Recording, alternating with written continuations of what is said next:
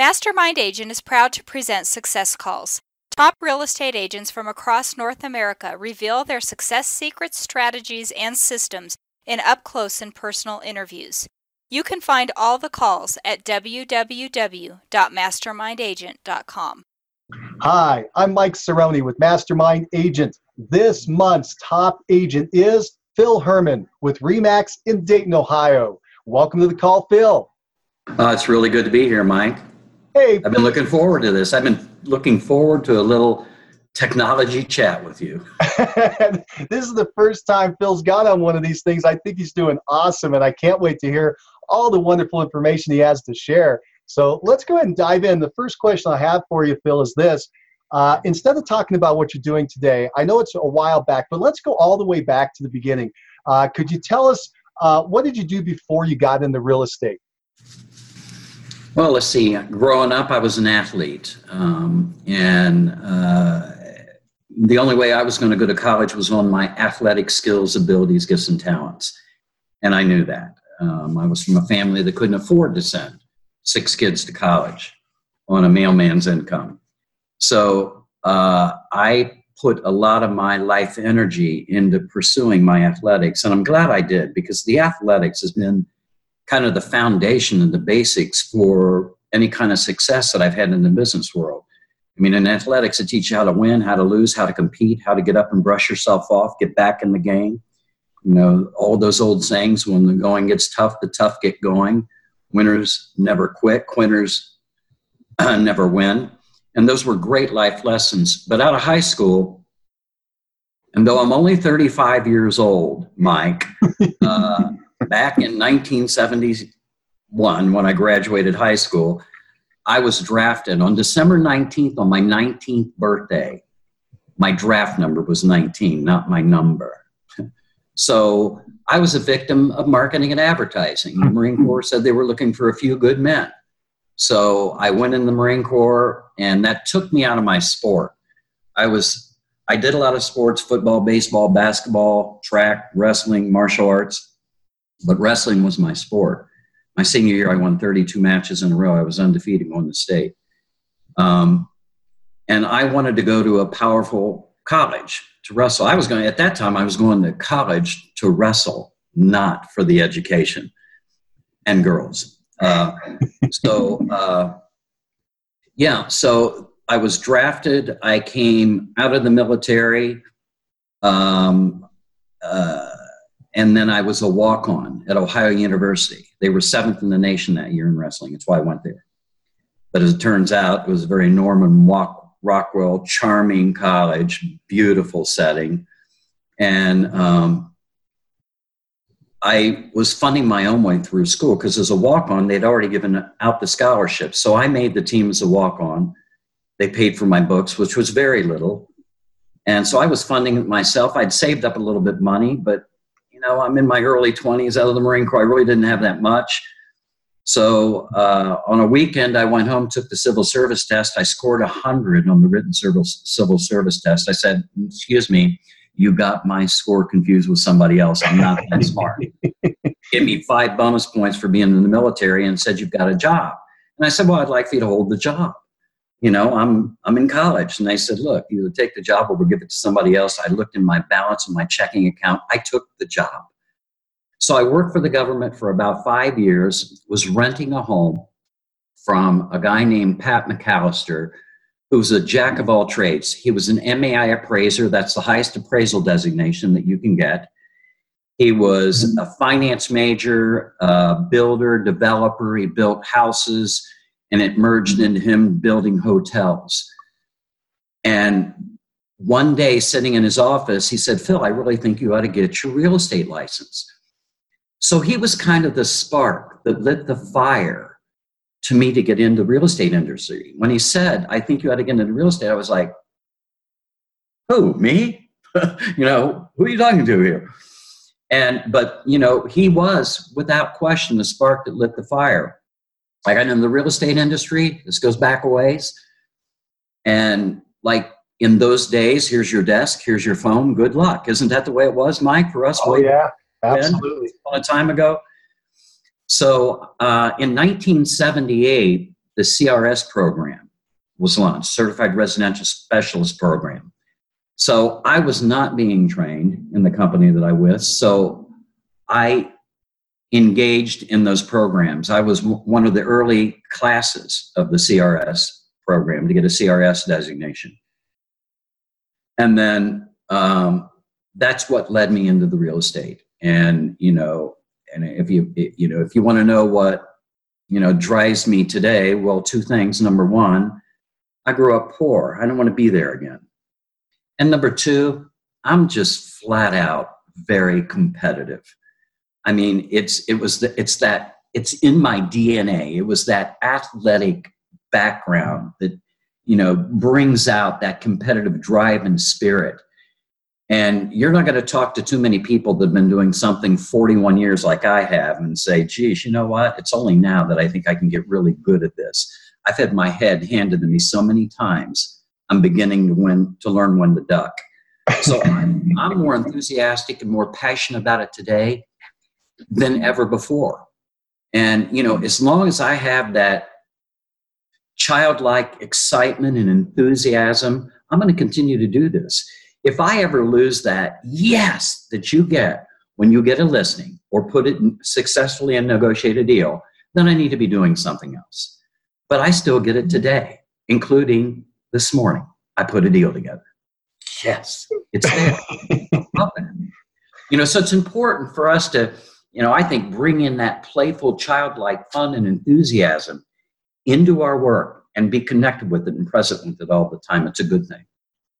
First, a quick word from our sponsor, Real TV, real estate agent lead generation television. Need more referrals? Get a free script and simple three part plan used by a top agent to receive and close 74 referral transactions in one year. Just go to freereferralscript.com that's freereferralscript.com. Now, back to the show.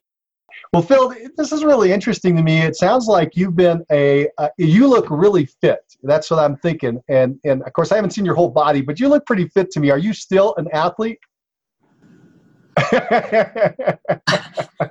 Are you still working out every day and everything?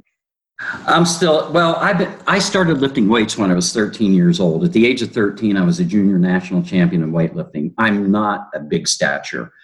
Uh, once upon a time ago, I was six foot tall. Today, I'm 5'11 if I put tall heels on. I weigh about 150, 155. So, you know, I'm very cognizant of what I eat. Um, I've been a little lax on the training here lately, but from the age of 13 to last year, there was not a time that I was away from training six months at one time, and I took a 12 month break and launching it again. So, eating well, training, working out, you know, trying to keep your emotions between the lines, trying not to let, you know, sweat the small stuff and realizing that most things are small stuff. The big stuff is you're born, the big stuff is that you die, and everything in between is small stuff. right. Well, Phil, let me let me ask you this now. I know we're going back a ways. You've been in the business a long time. First of all, how long have you been in the business? Let's get that out there. I was licensed in 1977. 1977. Wow, I can't even add this. Uh, 42 years. Right around 42 years.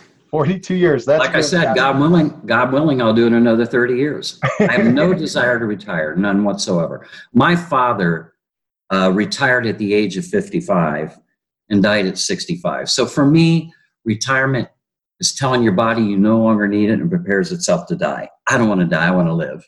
Right. And, you know, so I want to stay relevant, I want to stay engaged, I want to be a contribution. And, you know, the way I work today is completely different than how I worked way back in 1977 or 78 or the 80s or the 90s. You know, you you change and you grow as market shifts change and grow and what is important to you in life. You know, begin taking the lead and directing what you really want to do. We're about to go into some of the amazing things that you've done over your career, but I do want to go back to those early years because there are people listening who are getting their first year, just getting started, or even thinking about getting in the business. And for those folks, I'm going to ask this question. When you had your that first year, did you have a fast start or a slow start? What happened that first year? I was licensed in October 27th, 1977. I didn't have my first closing until February of 1978. So for five months, I was questioning whether I was suited to this industry or not. Back in that day, Camaros and Firebirds were selling really well. So I was buying Camaros and Firebirds to fix them up and sell them to pay back the people that I was borrowing money from, maxing out my charge cards. I mean, I was begging, borrowing, stealing money. I need to eat. And um, so, yeah, it was very challenging for me when I first got in. You know, again, the training was there's your desk, there's your phone. I mean, what you're doing for the real estate industry, Mike, is just so admirable and so inspirational because you're accelerating the growth. Whether you're a new agent or whether you're a superstar, you're accelerating the growth across the lines of real estate industries all across all across America. And I really appreciate that. So I didn't want to comment on that.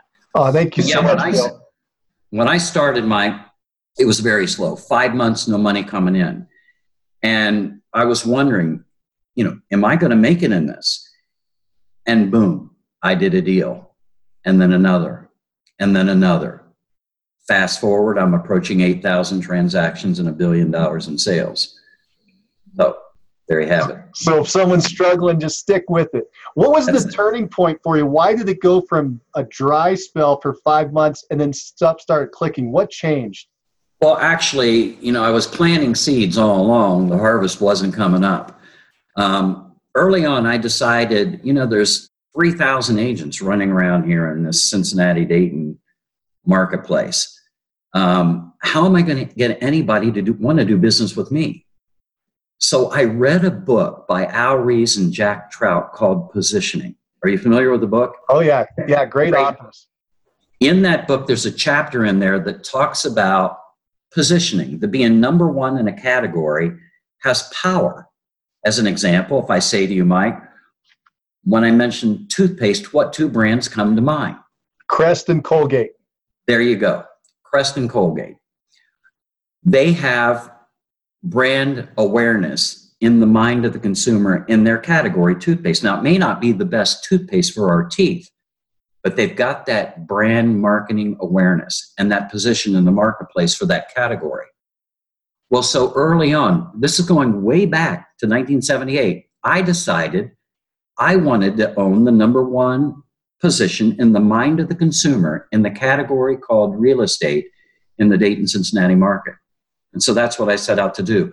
Where a lot of real estate agents today, Mike, I think in their mind, there's they're in the real estate business and they happen or have to do a little bit of marketing.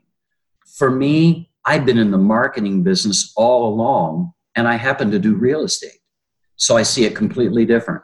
I don't, nothing gets me more excited than talking about marketing, which essentially is reverse prospecting, where people are calling me up and asking me to do business. Now, certainly with that, I do a lot of high impact prospecting where I'm calling expireds and for sale by owners, and you know, I'm reaching out to the public and asking them to do business with me. Uh, but I think they're hand in glove. I think hand, high impact marketing getting on the phone, door knocking, open houses, that's high impact marketing. Uh, the or high impact uh, prospecting. The marketing, they're hand in glove. I want people to know who I am when I call them. I'm going to be much more successful in a conversion rate if when I pick up the phone and I call them and I say, Hi, this is Phil Herman, and they go, Oh, we know who you are. Boom, you're already relational then it's all because what I believe, Mike, I believe that people want, they have to be able to trust you. If they don't trust you, they're not going to do business with you. They have to know you can get the job done. If you can, if they don't believe you can get the job done, they're not going to hire you. And they have to like you. There, it has to be relational. If they don't like you and it's not relational, they're not going to do business with you. Those three things to me have to be in play all the time. They've got to know you can get the job done, they've got to trust you, and they've got to like you. You've got to be relational. You've got to speak to their listening and and and get to their level and connect with them. and do it generally, authentically, with sincerity, with heart. This is really good. This is uh, very interesting. You mentioned two concepts, two ideas of ways that people could get more business.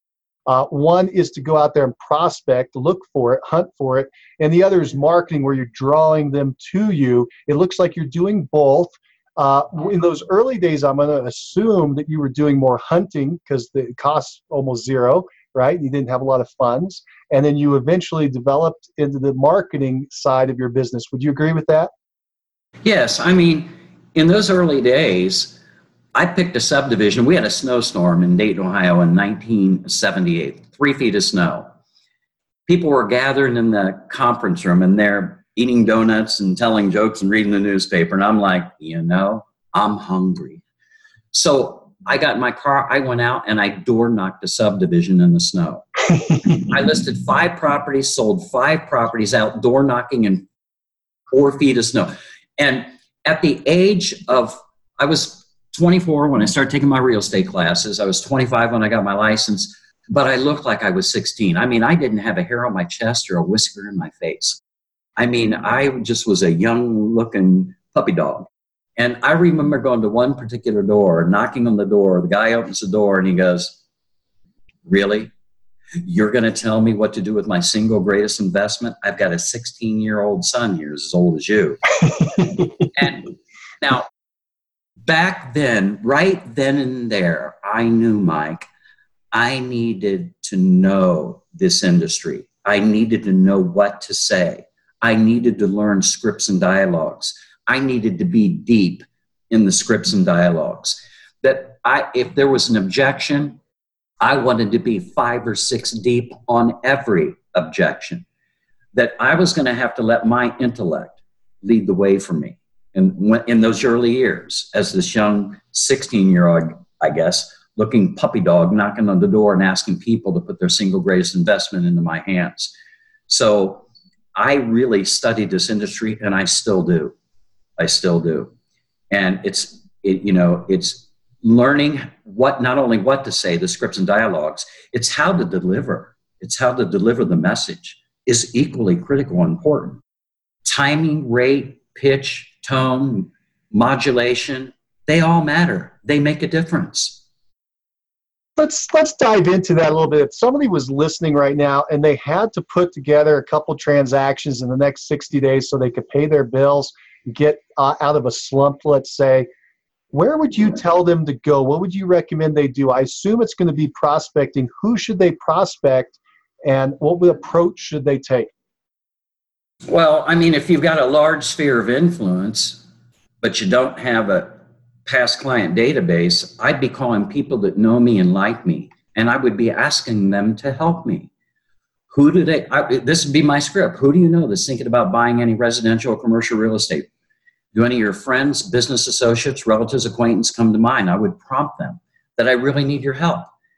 And, uh, you know, I remember when I was brand new on my first listing appointment, Mike, and the gentleman saying to me, Why should I hire you? How many homes have you sold in my neighborhood? I'll never forget that. It was my first listing appointment. You never forget your first one nor do you forget the first contract that you wrote. The first contract that I wrote, I filled in a blank, I, I, I had him sign a blank contract and said, I'll get you the house. Nobody showed me how to fill in a purchase contract. Whatever. That goes back a ways. But on my first listing appointment, I'll never forget the guy, the gentleman saying to me, Phil, how many homes have you sold in my on my street? You know, Barry Stern.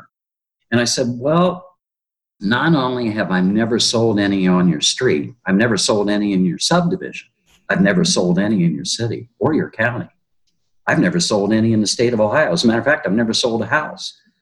But I've never been average at anything in my life ever until somebody gives me a chance. Who knows what I might be, might be able to accomplish and do? And he said, I'm hiring you. Boom. You know, so if you don't have the track record, then you speak from the heart and you speak authentically, genuinely, and, and you reach out and try to connect in a relational, emotional way. Uh, if you're a new agent and you don't have a resume behind you, then leverage off of your franchise statistics or off your company statistics or off your office statistics. But nothing is going to communicate more powerfully than the heart, than relationship. Um, my listing presentation today is a 15 second elevator commercial. Now, I used to spend two hours on every listing appointment. I had the same flip charts that everybody else does, and I went over my brag book and listed all of these things that I was going to do for people to get their property sold. And, you know, at some point in time in my career, Mike, I felt very authentic, unauthentic doing it. I, it was just, it was not authenticity for me.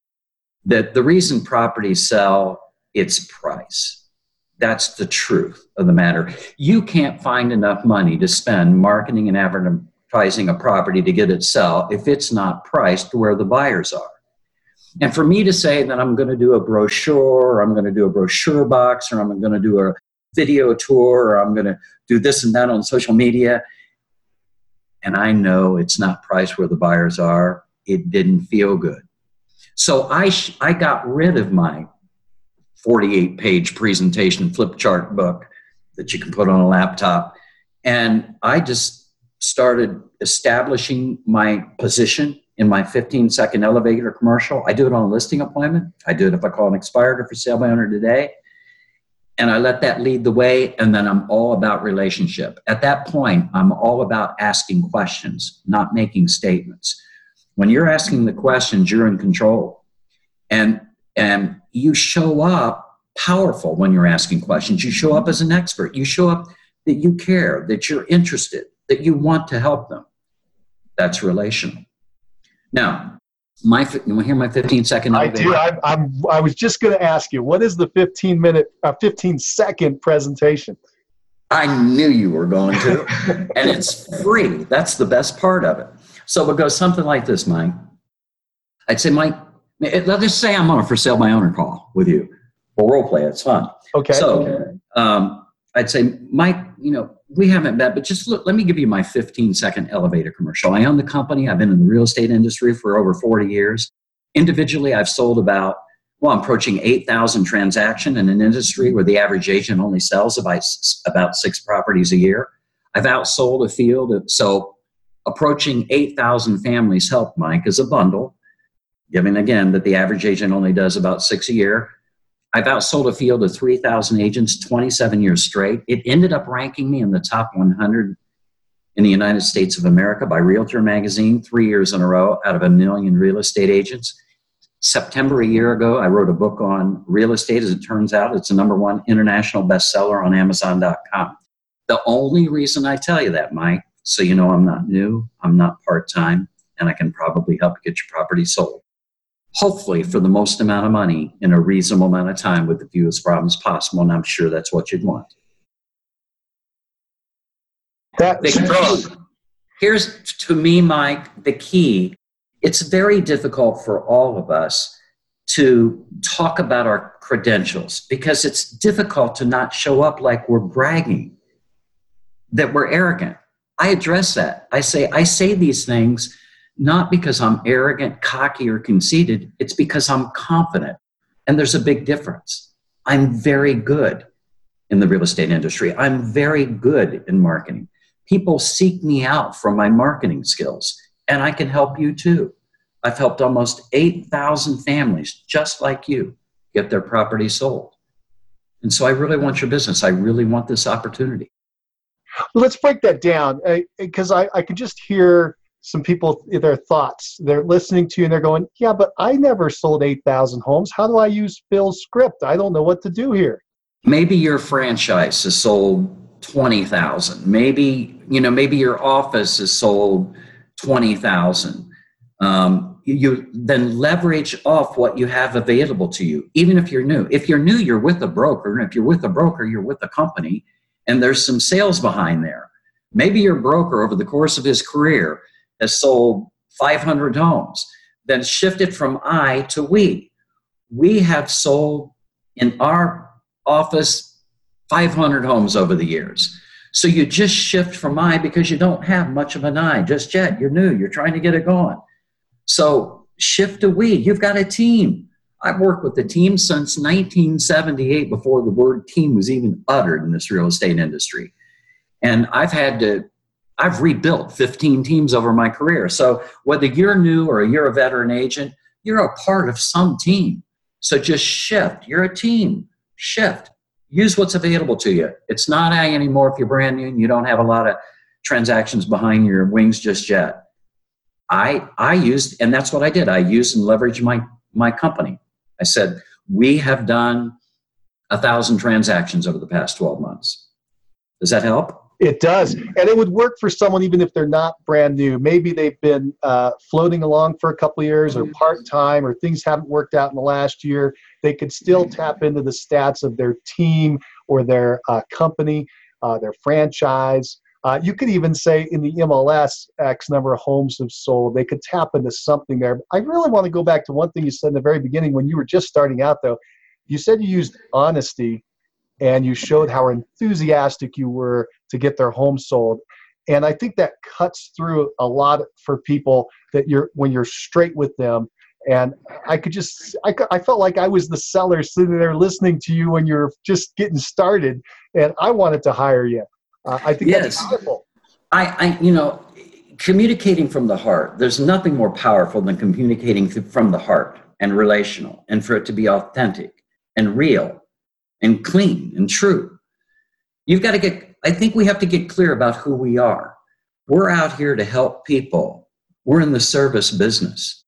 The public doesn't know what we know about real estate. They're unconscious incompetence. They don't know what they don't know, but we do. And, you know, we can lift them up or we can we can we can tear them down. It's in our hands. And you know, you'll never ever regret taking the high road in your business practice or in life. You'll never regret taking the high road. You will only regret not taking the high road, no matter what it is that you're doing. Uh, getting back to your listing presentation, because I think it's really cool that you were opening that up. You said you had that 15 second or so intro.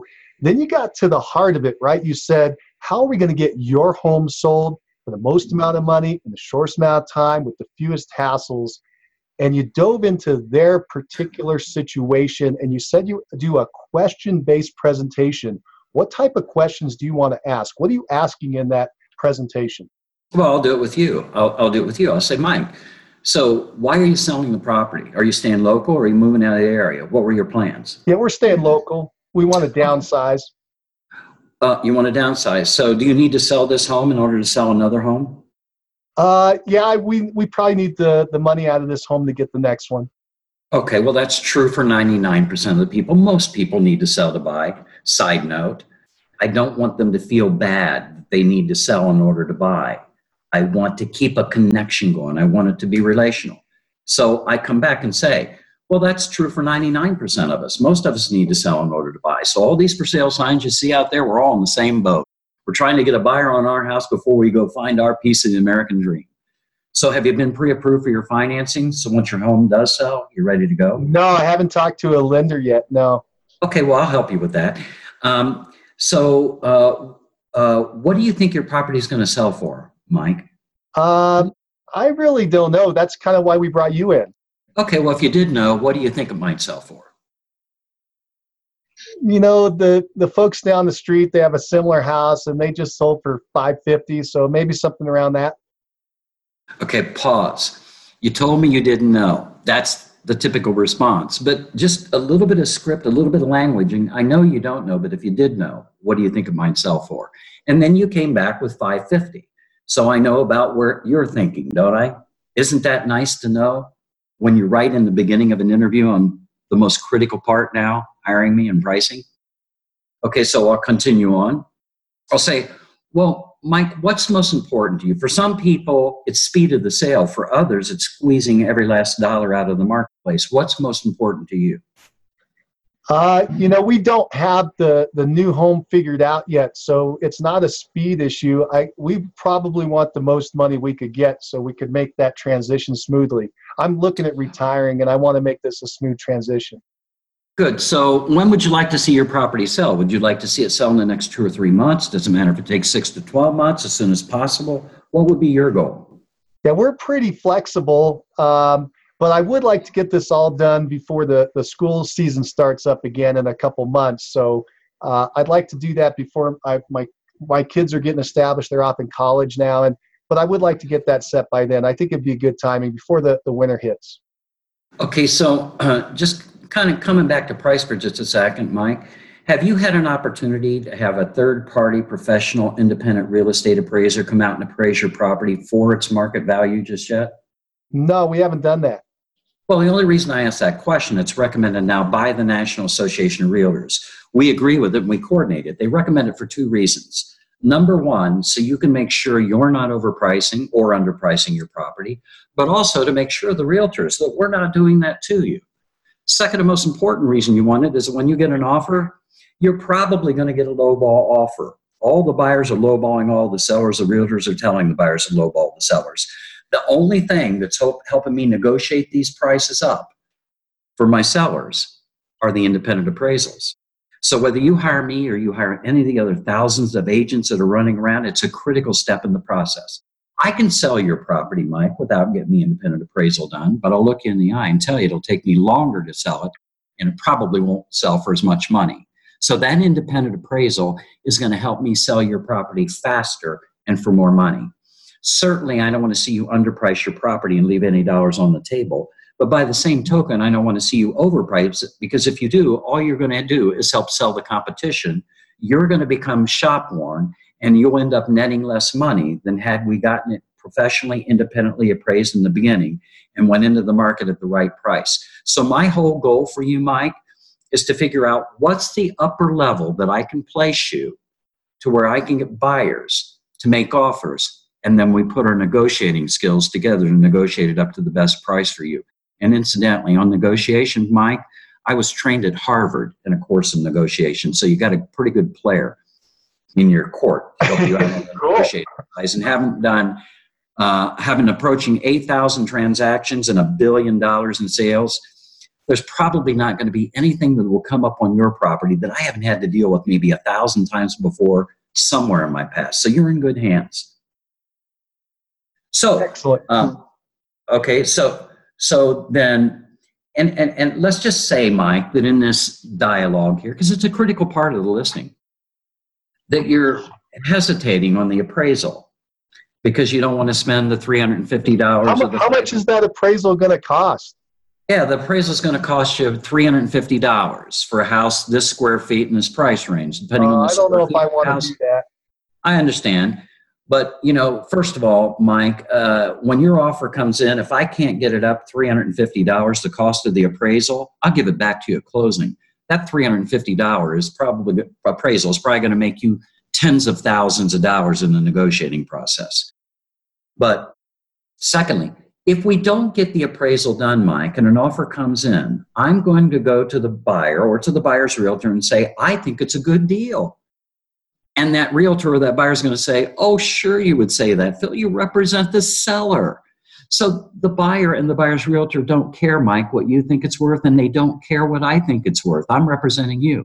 But if I can take them an appraisal from a licensed top appraisal firm, appraiser in the area, that's going to carry a little bit more weight. And that is going to be the tool that when you get a lowball offer like everybody else does, you're probably not going to get an offer for over full price or at, at full price. It happens. Probably not, not in our marketplace right now um, it's the tool that's going to help me negotiate a better value and a better price for you and your family. And I know that's what you want. You want as much as you can possibly get. So I'm asking you to give me a tool to help you get the most amount of money for yourself and your family. It's very important. And you know what, Mike? You you can pay them either by check, cash, or credit card, however you want to pay them. Okay. So, Phil, are you telling me you're not going to give me a price today on my house? Well, Mike, um, this first appointment is gives me an opportunity to meet you, take a look at your property, see if I think I can help you, which I think I can, See if you feel comfortable with me enough to go the next step. If you do, we order up the independent appraisal. We can go ahead and sign the listing based on a price you feel comfortable with today. We'll get the appraisal done. We can adjust, adjust your price up or down or leave it the same based on the appraisal when it comes back. So we can go ahead and enter into the marketplace.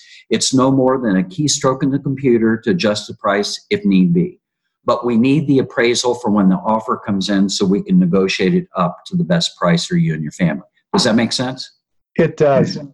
Okay, so let's pull out of the role play. So that was really interesting. So you're really pushing for that pre-appraisal because, as you mentioned in the beginning, you know that the price is what's going to sell this home, and getting that price right is the key. I like how you mentioned you would list the property at whatever price they want to put on it today. You'd actually write in the number, and then you can make a quick adjustment with a keystroke.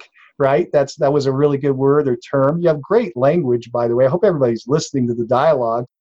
And um, uh, so that was a great way to uh, approach the problem of do you leave the contract blank then and you come in later with the price? No, we fill in a price because I want you to sign the listing with me. So we go ahead and sign the listing, but I'm going to go ahead and get your property appraised and then we'll adjust the price up or down when the appraisal comes back. You're in total control, Mike. Now, does that. But when the appraisal comes back, Mike, and it's not where you are on your price, at that point, you're going to have to get a little more realistic. Maybe we'll have to have another discussion because you might go, oh, geez, I, I thought it was worth a whole lot more, Phil. And I say, darn market, I thought it was a whole lot more too. That market out there, there are such bad guys. I'm the good guy. I'm the good guy. You know, the it's not the praiser's the bad guy. It's the market that's a bad guy. The praiser's just giving us a snapshot picture where the value is on your house today. This is what a buyer should be willing to pay for it.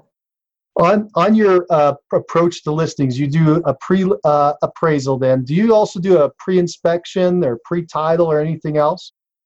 I don't do pre title and I don't do pre inspection. I, I, I would rather negotiate out the inspections than because if that inspection come, report comes in, once they get a contract, aren't we all excited once we get a contract? Aren't we all kind of visually moving ourselves out of our home into our new palace? That, you know, our hope is going to be achieved and fulfilled. It's, you know, so I would rather deal with the inspections when I get the inspection report back. No two inspectors' inspection reports are the same. And so, you know, let's see what that inspection is when it comes in. Now, if I see something blatant, I'm going to mention it.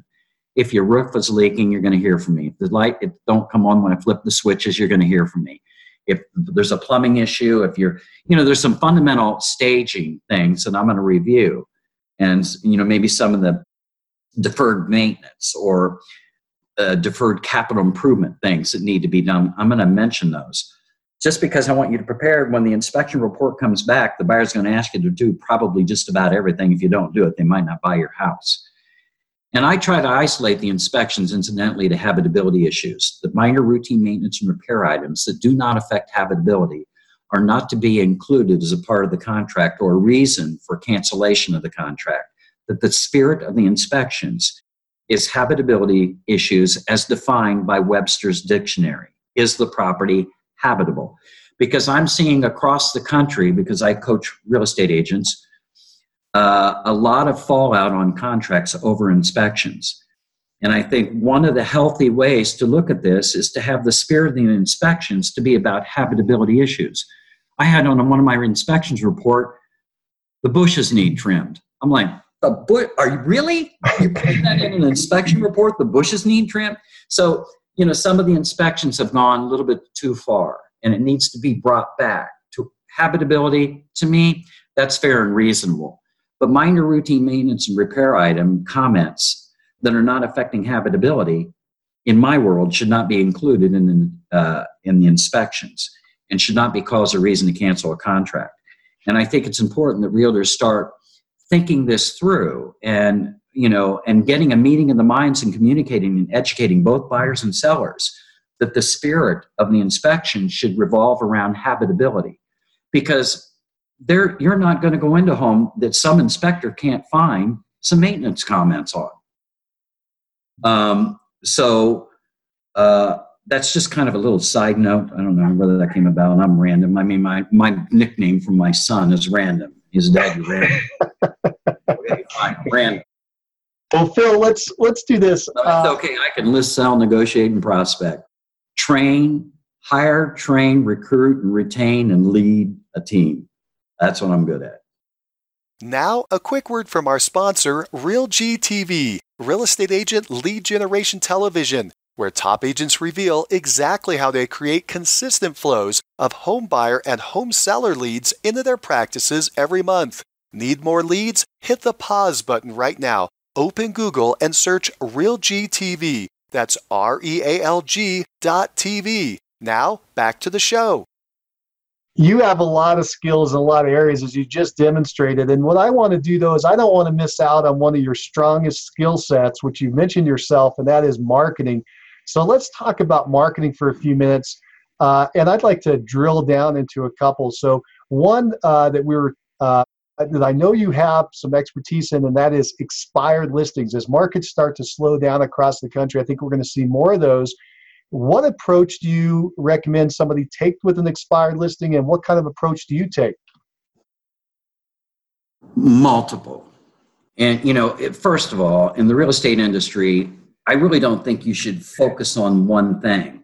I think you should have many, many lines in the water the typical real estate agents, they're going out on the dock with their fishing pole, a line on the end of that pole with a worm in the water trying to catch a fish. I suggest you go out on that same pond in a boat and you cast a net. So if you know the for sale by owners are not biting, maybe the expireds are not biting. That's not biting. Maybe the marketing working is working.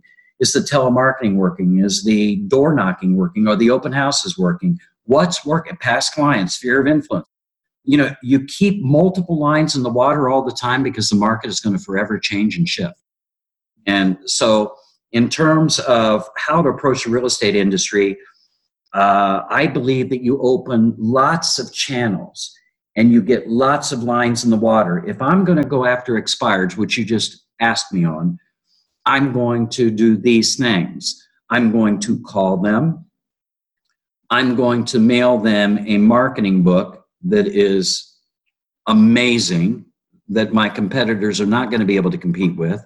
The graphics in the marketing book are $30,000.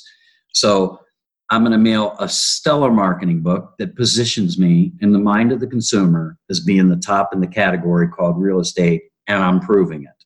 It's not a song and a dance, I'm proving it. So I'm going to call them, I'm going to mail to them, I'm going to knock on your door and then I'm going to repeat. I'm going to mail to you again. I'm going to keep calling you. And, you know, because it's a contact sport. If I don't make contact with you, Mike, I'm not going to set an appointment. So a lot of agents think if they call for sale by owner and expired, they've done their job. No, no, no, no. Until you talk to them, you're not there.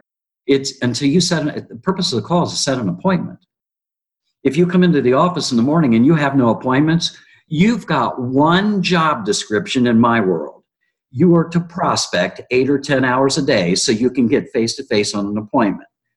If you're not, I believe whether you're new or you're a veteran or you're a superstar agent, if you're not investing 20 to 25% of your day into business development and prospecting, it's a mistake that you know you'll lose over time you'll lose momentum. And it, could even be momentum that you'll lose in terms of gross commission income or momentum that you'll lose in terms of enthusiasm for the industry and the business. It's about learning how to take the spikes out of the business and get a little bit more even. And there's nothing more important than we get up in the morning to look at our schedule. Are we on a face-to-face appointments? If we are not we got to get real with ourselves then our day is about business developing and prospecting. And I consider marketing business developing and prospecting as well. So, because I believe they're hand in glove. Now, I don't remember what the question was that you asked me. You're doing a great job. You're talking about going after an expired listing if somebody was going to approach that. And I want to do a step back for a minute. You said that no matter what level of production you're at, you should be in prospecting to get appointments every day and I just know a little bit of information here. I know that you have a mentor that you've been following and a coach for a long time here now, Bob Boland, and he still prospects as far as I know. Last time I yes, he does. Him. And uh, he's at an extraordinary high level. So these people have to stay eh, plugged in, right? Absolutely. I mean, Bob's been my mentor and my coach for over 20 years. I mean, that guy's called me at nine o'clock in the morning for over 20 years, no matter where he was. He might be calling me from China, he might be calling me from Europe, he might be calling me from Australia, but he made that call to me every Monday morning at nine o'clock, and I look forward to it. The single greatest tool that I think any agent can give them is what you're doing, Mike, to open themselves up to coaches and mentors. I like to coach real estate agents one on one. The single greatest contribution that a coach has is accountability. We cannot hold ourselves accountable to the level that a coach can hold us accountable to. Let me give you just a little bit of an example of what I mean by coaching and accountability, because I think this is critically important, Mike, in the relationship that I've had with Bob. I mean, 22 years, he's taught me how to be a real estate coach, didn't he? Um, so uh, this would be a typical coaching session. Bob calls me up and he says, uh, he never called me Phil. I'm waiting for the day that he calls me Phil. he called me up at, eight, at nine o'clock in the morning and said, Herman, he goes, um, I want you to get on a plane February 17th and fly back February 18th. Uh, you're going to change your listing presentation. And I went into my, now why do I want to go do something like that? I, you know, I've been leading this marketplace for 20 years. Why do I want to change my listing presentation? And then you see, he would just go, just get it done. So I flew up there and I watched him do a listing presentation. It was a question based, mine was a statement based. So immediately I came back, changed my world, changed my world on listing presentations. Now, side note, I shadowed 40 of the top agents across the United States of America. It took me four years to do it. I looked at their business models, their operating systems, their marketing, how they did what they did. These were stellar. They're legends in the business today. And they're still doing great. Great agents are going to do great if they want to. Um, so uh, here's another coaching session. I, I, just want I just want you to see the magnitude. Uh, he says, Phil, um, Herman, I want you to get your CCIM designation. I go, Well, what's that? And he goes, Well, Google it. I got to go. Goodbye. So I Google CCIM. I find out it's a commercial designation. It stands for Certified Commercial Investment Manager. There's of, of the 125,000 real estate agents across the United States of America practicing commercial investment real estate. Only about 6% have that CCIM designation. I'm one of those 6% now, but it's considered the PhD of commercial investment real estate, some of the best education I've ever exposed myself to. And it's made me 10 times a better residential agent as a result. So I do both commercial and residential now. As a result of tapping into that, and he told me it would. So the next Monday morning, he calls me up and says, You know, have you enrolled in the classes? And I said, you know, Bob, now why do I want to go get my commercial designation? I've led the residential market for over 20 years, you know, and he goes, well, because over the course of the balance of your career, number one, uh, you'll make an extra two or three or four or five million dollars in gross commission income and maybe a hell of a lot more. And he says, number two, it'll make you a better real estate agent, a business, better business person. So I went out and it look into that program, listeners. It is a rigorous, tough program. I went out and got my CCIM designation, and I'm very glad I did, and I recommend it to anybody. You will become a much more powerful business person and commercial uh, or residential real estate uh, broker with that commercial knowledge behind you. Here's another coaching call. He calls me up one day and he says, Phil, he goes, I want you to buy a piece of land and, and develop it and build an office building on um, I do my whining and complaining. Now, why do I want to go do that? I don't know anything about developing or building or construction. And he says, Well, because it'll make you a better businessman and you'll learn a whole heck of a lot more about what business is all about by doing that. So I did. I went out and I developed some land and built some buildings, and they're investment properties today. So you know, some of the tasks that Bob gave me, these were big things. Here's the last task he gave me. He says, Phil, I want you to go write a book. No, it's the second to the last thing. He says, Phil, I want you to go write a book. I go, well, I, I, I don't know anything about writing a book. He goes, well, just get it done. So I did. I wrote a book. When I got done, it took me a year to write it. I read it, and it was awful. It was so bad. I threw it in the trash can. I was embarrassed. I sent it to Bob, and he just called me up and he goes, Herman, this isn't going to get it. Do it again. And he goes, but this time, write it in your voice. So I did with Dennis LeBlanc, who has been in marketing with me for 27 years now. He's a co author on my book and he's a master wordsmith. He's a writer. He's a creative mind. He's been he's been in real estate marketing for 27 years and has been my marketing agent. Still is even today. I was on the phone with him a couple days ago. Uh, but I got it done. I got the book done. In my very last coaching session with Bob, he says, "I'm going to retire out of coaching." And he says, "So uh, I've spent 22 years, Herman, on the phone with you every Monday morning." He's I've taught you how to be a real estate coach. You go out and launch a national real estate coaching consulting business, and you'll contribute to a whole lot of people. And always remember, you'll learn a whole lot more from the coaching students than they'll ever learn from you. And so I'm trying to get lift and do that on Mondays. But on Tuesday, Wednesday, Thursday, Fridays, and some of Saturday, I'm doing residential commercial real estate investments and brokerage in the Dayton Cincinnati region. Dayton Cincinnati, incidentally, Mike, is sort of like Dallas Fort Worth, St. Paul, Minneapolis. It's a regional market. And it, it, it's a 50 minute drive for me to get to Cincinnati. And I, I suggest to agents if you're not if you're not willing to drive at least an hour for a listing, widen your geography. I'll take it. I'll take that listing that you won't want to drive to for 50 minutes. If I can earn a commission, I'm going. I'm not lazy. Phil, that that's amazing. I, I want to point out something I was thinking about when you were talking there about you and Bob. Bob coached you for over 20 years at once a week. That's over a thousand coaching calls you were on. I think you are now a master of coaching because you've been coached so well for so long by the best. I mean, it's amazing. Well, you know uh, what?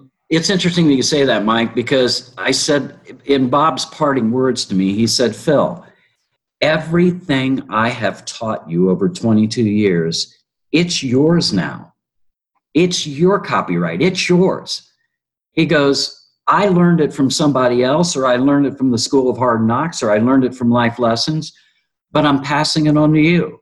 So, you know, what I have to give to people, I feel like, Mike, I'm just really kind of a conduit to coach agents one on one. I'm a conduit of information from my own business and life experiences. If I'm approaching 8,000 successful transactions, I guarantee you I have failed 8,000 times or maybe 10,000 times. And that's where I learn the most. And I've had some good uh, productivity things that have happened in my career. I mean, with myself and a small team and uh, a couple handfuls of Remax agents, I tutored, or under my tutelage, we did a thousand transactions and a hundred million dollars in volume in 12 months. That's that was exciting. I, I remember thinking back that one month I did 47 transactions. This is myself, me and my little team. The very next month, we did 43 transactions. So we did 90 transactions in 60 days. It, it was exciting to do that. And it, it takes a lot of life energy, a lot of focus. And we haven't talked about this much, but surrounding yourself with the right people and learning how to bring the right people in. It's everything. You want to build your team on integrity, attitude, performance, and service. Integrity goes without saying. You tell the truth, follow the golden rule. Um, Attitude. Negativity is the single most inhibiting factor to success, unequivocally, the single most inhibiting factor. If anybody comes into my organization or into my team with a negative attitude, they will not last. They'll want to leave because I want a positive environment. There's enough negativity going on all around us. We don't need to have that in my home away from home. This place has got to be fun somehow. All right. So integrity, attitude, performance. Everybody's got to be responsible perform, for performing into their own individual areas of responsibility, using their skills, abilities, gifts, and talents. And, and, and, and my role as a, as a leader, a mentor, a coach, and I'm just a player coach. That's all I am. I'm a player coach, is to bring out the best in each and every one of them. I've got an assistant working with me right now. Her name is Elizabeth Flowers. She's extraordinary. She's a double degree in business and marketing, an extensive sales background, was in pharmaceutical sales, um, customer service, inside sales service, um, telemarketing uh, experience, smart, bright, driven, and you've got to have those kind of players around you. My operations person has been with me for 22 years. The same guy for 22 years, Brian Smith. I'm overwhelmed, you know, about the contribution that he makes. My bookkeeper has been with me for 22 years. You, if somebody can be around my personality for a month, let alone 22 years, you know, so you know, learning how to interview and, and build a team. I've had I've rebuilt 15 teams. And some of the t- people that have come out of my teams, you interviewed a guy named Mike Wall. Mike Wall was my team as a buyer agent. And he's out there, you know, just doing magnificently. There's others that are out there doing magnificently that I've trained. Denise Swick, trained her, Herman Castro, who else? Um, Tim Paul. I mean, some of these people have gone on and made seven figure incomes. I mean, what could be more rewarding than to see people that have come and exposed themselves to your training or your coaching go out and just do magnificent things? It's just, it's lovely. It's, there's so much reward in that. But finding the right people, learning how to conduct an interview, how to hire, understanding how to train, retain them, make them feel good about themselves, grow them. And you've got to understand when you grow people, you're growing them to be the very best that they can be, and they're probably going to leave you. They're going to go do their own thing. So you don't hold back. You just, you understand there's more business out there than anybody could ever begin to handle. You've got to come from abundance. And you train your people that way. You train them to be better than you. And if you're doing that, you're doing the right things. You're going to get better yourself when you're training to do better than you. So, yeah, I, I you know, I wanted to interject that. I, I don't know if you asked the question. But again, my excuse is that I'm random. My son. this is right up the, the alley what I want to talk about. Uh, one of the questions I have for you is you have built 15 teams, rebuilt them over all these time. You know a lot about team building. And so you you kept mentioning the interview, and I think what you're saying there is it's so important to get the right person, you know, on the right seat in the bus, right? But get the right person. You talk about this interview process. During that process, what are you asking? What are you looking for? Give us maybe the top three things that you're doing during that interview process make sure you don't get a dud. Make sure you get someone who's going to be someone that'll fit in your culture and plug in and be productive. Well, first of all, I don't rely just on me. So I might conduct an interview one on one, and then I might bring that same person back to interview in front of maybe me and two or three or four other people on my team. Because certainly they're going to see things that I don't see. I might even walk out of the room, and I often do.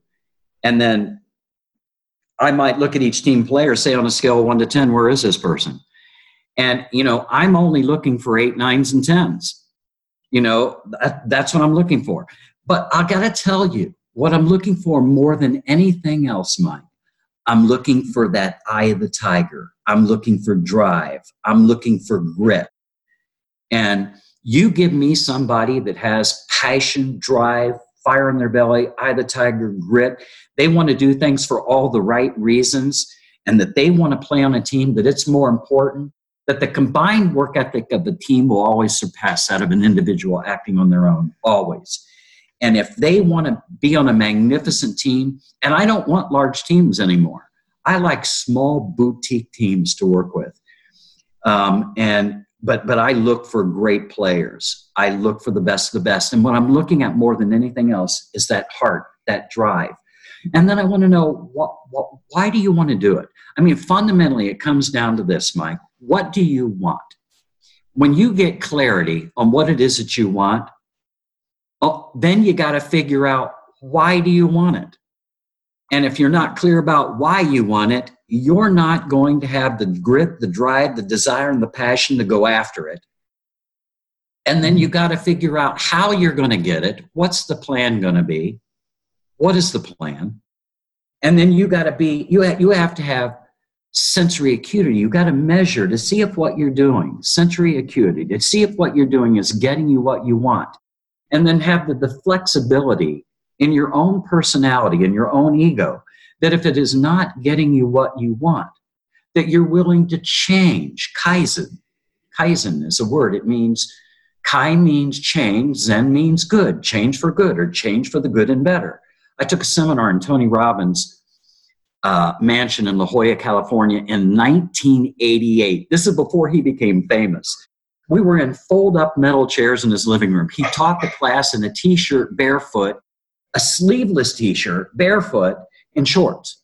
This big giant of a six eight guy with hands that were five times as big as mine. And he walks out and he goes, Hello, everybody. My name's Tony Robbins. And you were like, Who is this guy? and, you know, but I, you know, he introduced Kaizen to me in 1988. He kind of coined CANI? It's an acronym for constant and never ending improvement and and i resonated that with that because that's what got me through my athletic careers i was always playing up real estate agents get it you want to shadow top agents so in my athletics i was always playing up i never played against somebody who was as good as me i wanted to go against people that were older stronger faster smarter more skilled i wanted to raise my game you'll do that in shadowing and then you know so you play up and uh, so I took, oh, and then lastly, in that formula that I was talking about, sorry, I had to come back. I got lost. I do.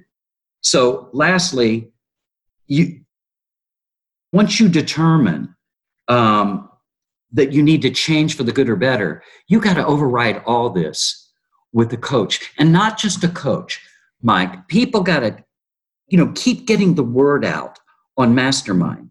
You know, these are the tools that accelerate each agent's level of productivity, quality of lifestyle. Way back once, a ta- ta- once upon a time ago, I was in a mastermind group with Bob Bowen and Dr. Fred Grosse, and I was the lowest producer in there by far and away, just so you know, by far and away. And these guys were geniuses. I like, I don't even know how I got in the group. I'm sitting around looking at them going, these are magnificent players. But I remember one day, Fred said to our whole group, he said, life is primary work funds life, do dollar productive activity, create a magnificent life. We're born to live like royalty. There's no honor in poverty. He said that one time, and I instantaneously memorized that. That was decades ago. And I agree with him. You've got to keep a certain level of balance in what you're doing, that life is primary. I mean, take care of yourself, exercise. I've been a vegetarian since 1978 you know uh, you know that helps keep me thin it, you know fuel for the body I, it takes a lot of energy to do what we do you know we're not digging ditches but the mental strain that takes place up here it affects our bodies too. You know you know build your body and you will build your mind. Uh, read uplifting things. Read get on mastermind. Uh, read books listen to tapes podcasts.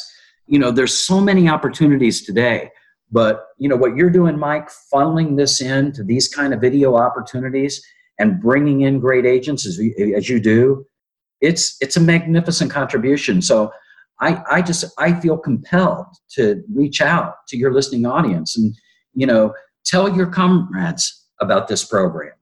Uh, there's a lot in there for all of you. You know, create a team of people where you listen to these together and you brainstorm ideas that you hear because everybody's on a different pace. And you, you, you might hear something different than the guys or gals sitting beside you. Pull it together. take notes, have little weekly meetings or monthly sessions on these sessions, and grow yourself. You can do, be, and have anything you want. I mean, I did it. I'm fundamentally, I'm from a poor family of eight, six kids. You know, I so honor my deceased father. He was a hard worker. My mother that raised six kids. I always said if I could hire my mom to go to work for me, I could get some things done. Hmm. I mean, she was one of these women that said, "You got the, you're cutting the grass, you're doing the dishes, you're running the vacuum, and you, none of you are going out until you get your work done. And so if you want to go out in the park and play, get it done." She taught me about delegation, right? getting work done. That's awesome. well, Phil, uh, I again, I, I want to come back to this idea of marketing and branding and so forth because I know you're an expert in there, and I want to get a couple pieces. Yes. Uh, there's a different concept in marketing, right? There's two ways to go. There's direct response marketing uh, versus image advertising and branding. Where do you fall in that spectrum? What do you think agents out there should be doing? Well, like business development and prospecting, you want lots of lines in the water. You want to be very deep, six deep on any objection that shows up in our industry. When you work a for sale by owner, you want to attack them in multiple ways, five ways. You, you, if you want to be a superstar, you got to do what the superstars are doing. You know, I've always said you, you, somebody's probably not going to beat me out too often on resume. I, I mean, approaching 8,000 deals is a ton. Now, Bob outproduced me you know so i've always been like this with him but i can learn from agents to do a whole lot less than me or a whole lot more than me. It doesn't matter. I'm always looking for the learning. Um, but if if you know so in the area of marketing and advertising you want to do it all. Brand image direct response. You don't want to leave anything uncovered. You want to thread a little bit of it in to you want to bring them together. You want to create a stronger thread by weaving, or a stronger rope by weaving these threads together. So you've got to pay attention to your brand. It is who you are. It's it. It's who you are. Your image is very important. Your positioning statement, your unique selling proposition. Look, if you can't get in an elevator with me and, and if you can't do it with me right now, Mike, if you can't give me your 15 second elevator commercial why I should do business with Mastermind, then get you got homework today. Right? I just got my assignment. I can articulate mine very quickly and very clearly, and I do it in every conversation, every opportunity I get. And I always soften it by saying, the only reason I tell you this, so you know I'm not new, I'm not part time, and I can probably help you so it doesn't come across arrogant. So each and every one of you, I give the listeners out there a homework assignment. You come up with your 15 second elevator commercial. I have mine. It works. Nobody has to tell me whether it works or not. I know it works. I went from two hour presentation, listing presentations, to a 15 second elevator commercial. And it's and it's way more powerful because I spend the balance of the time asking questions that are relational, that are designed to help you and your family and that's what I have to say about that. So, going back to marketing and advertising, I've hired professionals around me. I've worked with Hobbs Herder Marketing and Advertising for over 25 years. Dennis LeBlanc was assigned to me one on one, and I still work with him today. Even yesterday, I gave him a task. Uh, Elizabeth has a degree in marketing. It's wonderful to have somebody with a degree in marketing inside my firm on my team. Me, I'm a for sale by owner street kid in marketing. I've done so many different things from billboards up on I 75 to TV to radio to direct mailing 50,000 pieces at once to um, having large inside sales ISA teams. Uh, and I'm touching on everything today. I still do inside sales myself, and my team players do it too. And but the marketing it's it's it's powerful positioning. It's you know who Crest toothpaste is. It's an easier sale for them, but you might not know Rembrandt. Maybe Rembrandt, and I don't know. Maybe Rembrandt is better for the teeth, but Crest owns the position in the mind of the consumer. You do want to become that person that when you're sitting in a restaurant and people are looking you, looking at you. This happens to me and they're kind of wondering, well, who is that? I've seen him somewhere. I get up out of my chair, go over and say, you're wondering who I am. I'm that realtor. Oh, yeah, you're that realtor. Boom. Right away, I'm in. I got a dialogue going. I've got a relationship going. And I make, I play it lightly, but it's relational. And, and you try to bring some humor into it. But I always leave them a card. Often I'll go in my car and get my book and bring my book back and say, hey, if you know anybody this might help, pass it on. So marketing is everywhere. To me, marketing begins with how you answer the phone. Marketing is just not in print, it's just not on TV or in social media or in a direct mail piece. It's how you answer the phone and how everybody on the team answers the phone. How you process that deal with your contract manager, how you process that listing with that listing manager, they're all a reflection of you. They're all the public is going to determine who you are by all the people around you. And that's why I say it's critical that you hire the right people. And when and be slow to hire, be quick to let them go if they don't fit. And you know, when you're letting them go because they don't fit, you're freeing them up to get with somebody that they fit with. And maybe they'll fit with somebody else better than you but that's not what you were looking for. You know, maybe I was looking for a shortstop and I got a left fielder here. I need a shortstop, right? Um, so I love marketing. Marketing is powerful, but it's not as powerful if you do that in and of itself and by itself without the daily business development and high impact prospecting. They're hand in glove. And I, I like to communicate that clearly that one is better with the other. Is there a certain time of the day that you like to make those prospecting calls? Yeah, I get up and I'm I like to get up and start at eight o'clock in the morning. And then do yeah. you have a certain number of calls you want to make or a certain time that you want to do it in? Well, throughout the day, I'm I'm kind of mindfully being cognizant. If I'm not on appointments, I want to be business developing and prospecting. It may be maybe I'm you know I, I in my business plan I want to be on three listing appointments a day. Well, that's 60 a month. That's 720 listing appointments a year. If I'm on 720 listing appointments, I'm going to do some deals, right? You know, so it's figuring out how to get on those listing appointments. But they need to be on appointments that are motivated and qualified, that are ready to do something now. You know, those are the appointments I'm looking for. I'm looking at the motivation. The higher the motivation, the more realistic the price. The lower the motivation, the lower or the higher the price. So, you know if you're if, if it's running the driver of your business plan is listings and it does for me you want to figure out how do you and all your team members collectively work in such a way that you know maybe i want to generate a thousand listing appointments. How are we going to do that collectively as a team? What is it going to take? And and then you break that down. And then as you break it down, you're getting into an ideal day, not just for yourself, but for all your team members. The more dollar productive your team members are, the more dollar productive you are as a team. So, a dollar productive activity as a team leader for me is to get all of my team players dollar productive. Daily, consistently business developing and prospecting. Brian Elizabeth, they email me, just name a couple, they email me their daily accountability sheet every day. I don't think Brian's ever missed. He's been with me for 22 years. It, he t- it shows me how many calls he made, how many appointments he set up, how many face to face appointments that he was on, whether he was on track today or off track, and what got him off track. What does he need from me? What can I do to help him? Right? Is it is it your scripts and dialogues? Is it your are you burnt out on doing it? You know, what is it? Do you need some motivation? Do we need to review your 10s, 25s, 50s, and 100s? That's from Dr. Fred Roach. You probably know that. Do we need to review your goals? That's what that's about.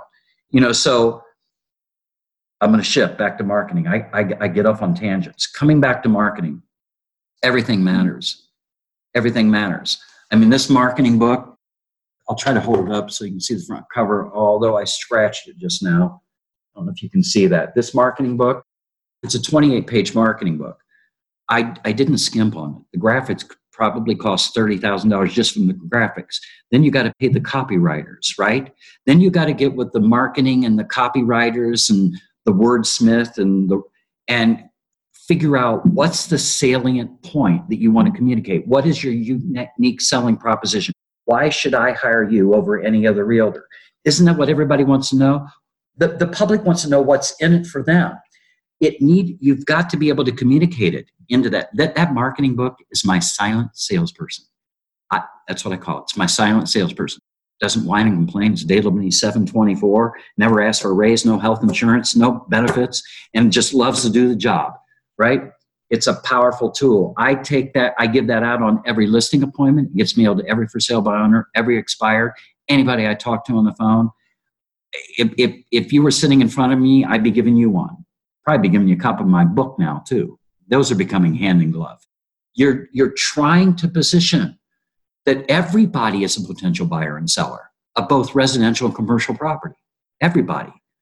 So you got to think about who do you want to be? How do you want to show up?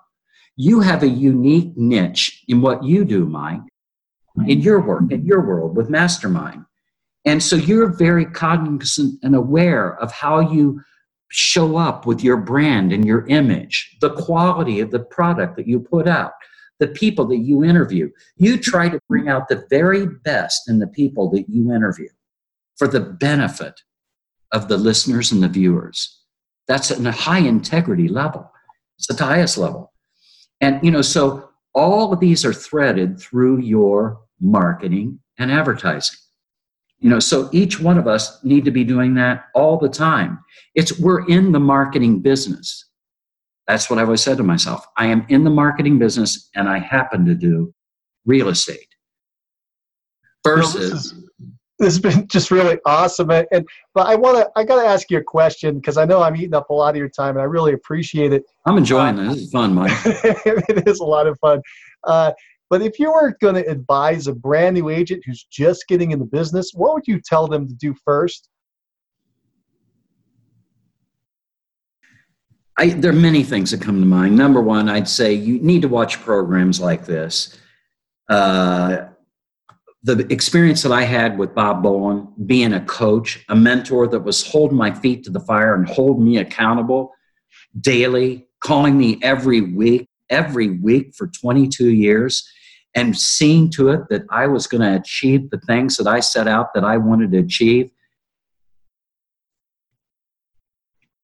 I don't even know how to thank him from that. I mean, if I think about it too much, you know, I might get a little teary eyed. Um, but he's he's been a magnificent contribution. So, because of that relationship that I experienced with Bob, I want to pass that on. I want to coach agents. And, you know, I got a simple company. It's philhermancoaching.com if anybody has any interest. It's an easy telephone number 937 436 9900, extension 1001. You know, but I would say you want to you want to accelerate your learning and your growth. And you can do that on Mastermind. You can do that with a great real estate coach. They're going to give you the tools that you need to be able to let things unfold you're going to come in as a new agent, you don't have any appointments. So you're going to be focusing on one thing and one thing only business development and prospecting, and start thinking about marketing. Just begin reading books on marketing. There's so much available on the internet, but pay attention to who you're reading to. There's real estate coaches out there that are coaching thousands of students and they've never had a real estate license. I don't subscribe to that. They don't really know what it's like to be in the trenches. Mike's been a real estate agent. He knows what it's like. He knows what he's talking about. There's those that are out there coaching that haven't that only had a real estate license in the early 70s. We didn't even have fax machines back then, let alone iPhones and computers. I mean, you know, I don't subscribe to that. You know, Howard Brinton was a great real estate agent when he was doing it in his day. I subscribe to that. He knows what he's talking about. You want to get a coach that knows what they're talking about that's doing it. I'm doing it every day. I mean, that's that's the difference in me and some other coaches out there that I'm walking my talk. I'm in the trenches with you every day. I have the same problems you have every day on the inspections, on the commission, on the competition, on the competition and marketing. I mean, in my area, there's 3,000 agents. Mike, 300 would be plenty. 300 or 3,000 is way too many. You know, so, you know, but you're a new agent. You want to if you don't know what to do, you go to somebody in your office and, and, and, uh, the manager, whatever, and say, "Give me the names of the top three real estate producers in this office," and you go buy them dinner, buy them lunch, and You buy them a new Mont Blanc ink pen because whatever you get from them, it'll be returned to you tenfold, maybe a hundredfold. But there is no excuse for a new agent not to reach out. If you're not asking for help, then that's a challenge. That some people feel like asking for help is a sign of weakness. Nothing could be further from the truth. Asking for help is a sign of strength, and it's a sign of an emotional intelligence. I've worked with psychiatrists, business PhD psychologists, PhDs my whole career, over 30 years because the more I know about myself, the more effective I'm going to be able to be with other people. So there are tools all around us. And, you know, there's plenty of agents that'll help that brand new agent. We needed help. We were a brand new agent once upon a time ago. We know what it's like. And, you know, agents want to call me up and say, Can I pick your brain? Yes, you can pick my brain. You know, but let me help you. I'm going to accelerate it. Here's my marketing book. Here's my book. And, you know, uh, I'll buy you lunch, and, you know, and, you know, because I, you're making me feel good. You're going to make me think about what I did to start getting my airplane off the ground. Thank you. You know, so that's what I would suggest. Phil, you wrote a book, and do you write? Did you write a book specifically to help real estate agents? And if so, what's the name of that book? Yeah, the book. I'll just hold it up to you. It's just called the Phil Herman Method. I don't know if you can see that or not. I can. Yeah. It's called the Phil Herman Method, and um, you know, I'm not saying that Mike, that I have all the answers. It's just a method, it's a methodology. There's many ways to get to the top of the mountain the north face, the south face, the east face, the west face, right? The north south face, or the north south, northwest face. I mean, there's many different ways to get to the top. I'm just, and I'm not really at the top. I don't see myself that way. I just see myself as a student of the game. That's all I've ever been, as a student of the game of real estate. I haven't arrived. I'm still trying to figure it out like everybody else. This book was written to real estate agents to say, number one, you're going to make a lot of mistakes. It's going to happen. You're going to make a lot of mistakes. Number two, you don't need to do this alone. You don't need to be the Lone Ranger. You don't need to be doing this alone. And number three, I'm raising my hand and saying, you know, I, would love to be your coach. And, you know, no one's won a gold medal in the Olympics without having a coach. The overwhelming majority of the time, by far and away, without a doubt, is the athletes are better than the coaches. But the coaches are able to hold their feet to the fire and hold them accountable to get the very best performance out of that athlete to win that gold medal.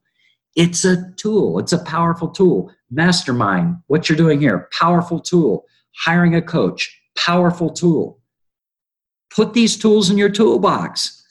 Give yourself lift. You'll have, you will enjoy life. You, you will be living a life magnificent when you're constantly involved in improving yourself. It's all about constant and never ending improvement. That's, that's what your educational program is about. Thank you. Bill. Thank that, you. Now, if uh, somebody wants to learn more about your coaching, do you have a website that they could go to? What was the, the website that they could go to?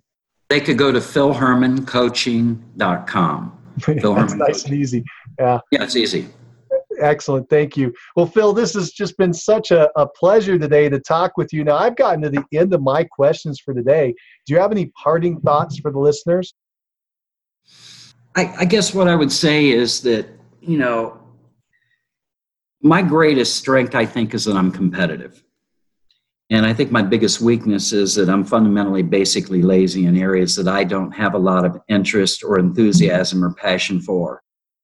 And, you know, so as you continue to build your businesses, whether you're new or whether you're in the middle or whether you're, you know, considered a top agent, you know, you got to always be thinking about, you know, what gives life meaning for you. And, um, and it's not always about money. Sometimes it's about relationships. Sometimes it's about holding your beloved to the level that she deserves to be held, that you're connecting with your children, and that you're building great relationships with, with the people that are around you. Uh, my office is my home away from home. That that is that's my second family. I mean, I spend more time with Brian than I do with my brothers. So that's my brother away from home you know so you know enjoy yourself create a magnificent life. You can do, be, and have whatever you want. Phil, thank you so much for taking the time to talk with us today. Well, that's it for now. Thanks for joining us on Real Estate Agent Success Calls. Keep moving forward. Bye. If you like the show and want to know when the next one's coming out, click the subscribe button. And if you want to hear more episodes like this, give the show a five star review and write a quick comment. I read them all, and it motivates me to keep going and share the top agent success stories with you. Thanks. If you're looking for more ways to generate leads, check out our sponsor, RealGTV, Real Estate Agent Lead Generation Television, and their giant database library of video trainings where top agents reveal, demonstrate, and discuss their best lead generation methods. Visit RealGTV, R E A L G dot TV. If you're low on funds or just want to get the maximum leverage, check out my masterclass webinar titled Top 5 Free Lead Sources for Real Estate Agents. Learn more at freeleadtime.com. That's freeleadtime.com. Oh, and if you have a real estate friend who needs some inspiration, tell them about the Success Calls podcast. And don't you forget to subscribe right now to hear all the great top agent ideas. Keep moving forward. You've been listening to Success Calls on the Mastermind Agent Network, where top real estate agents from across North America reveal their success secrets, strategies, and systems in up close and personal interviews. You can find all the calls at www.mastermindagent.com.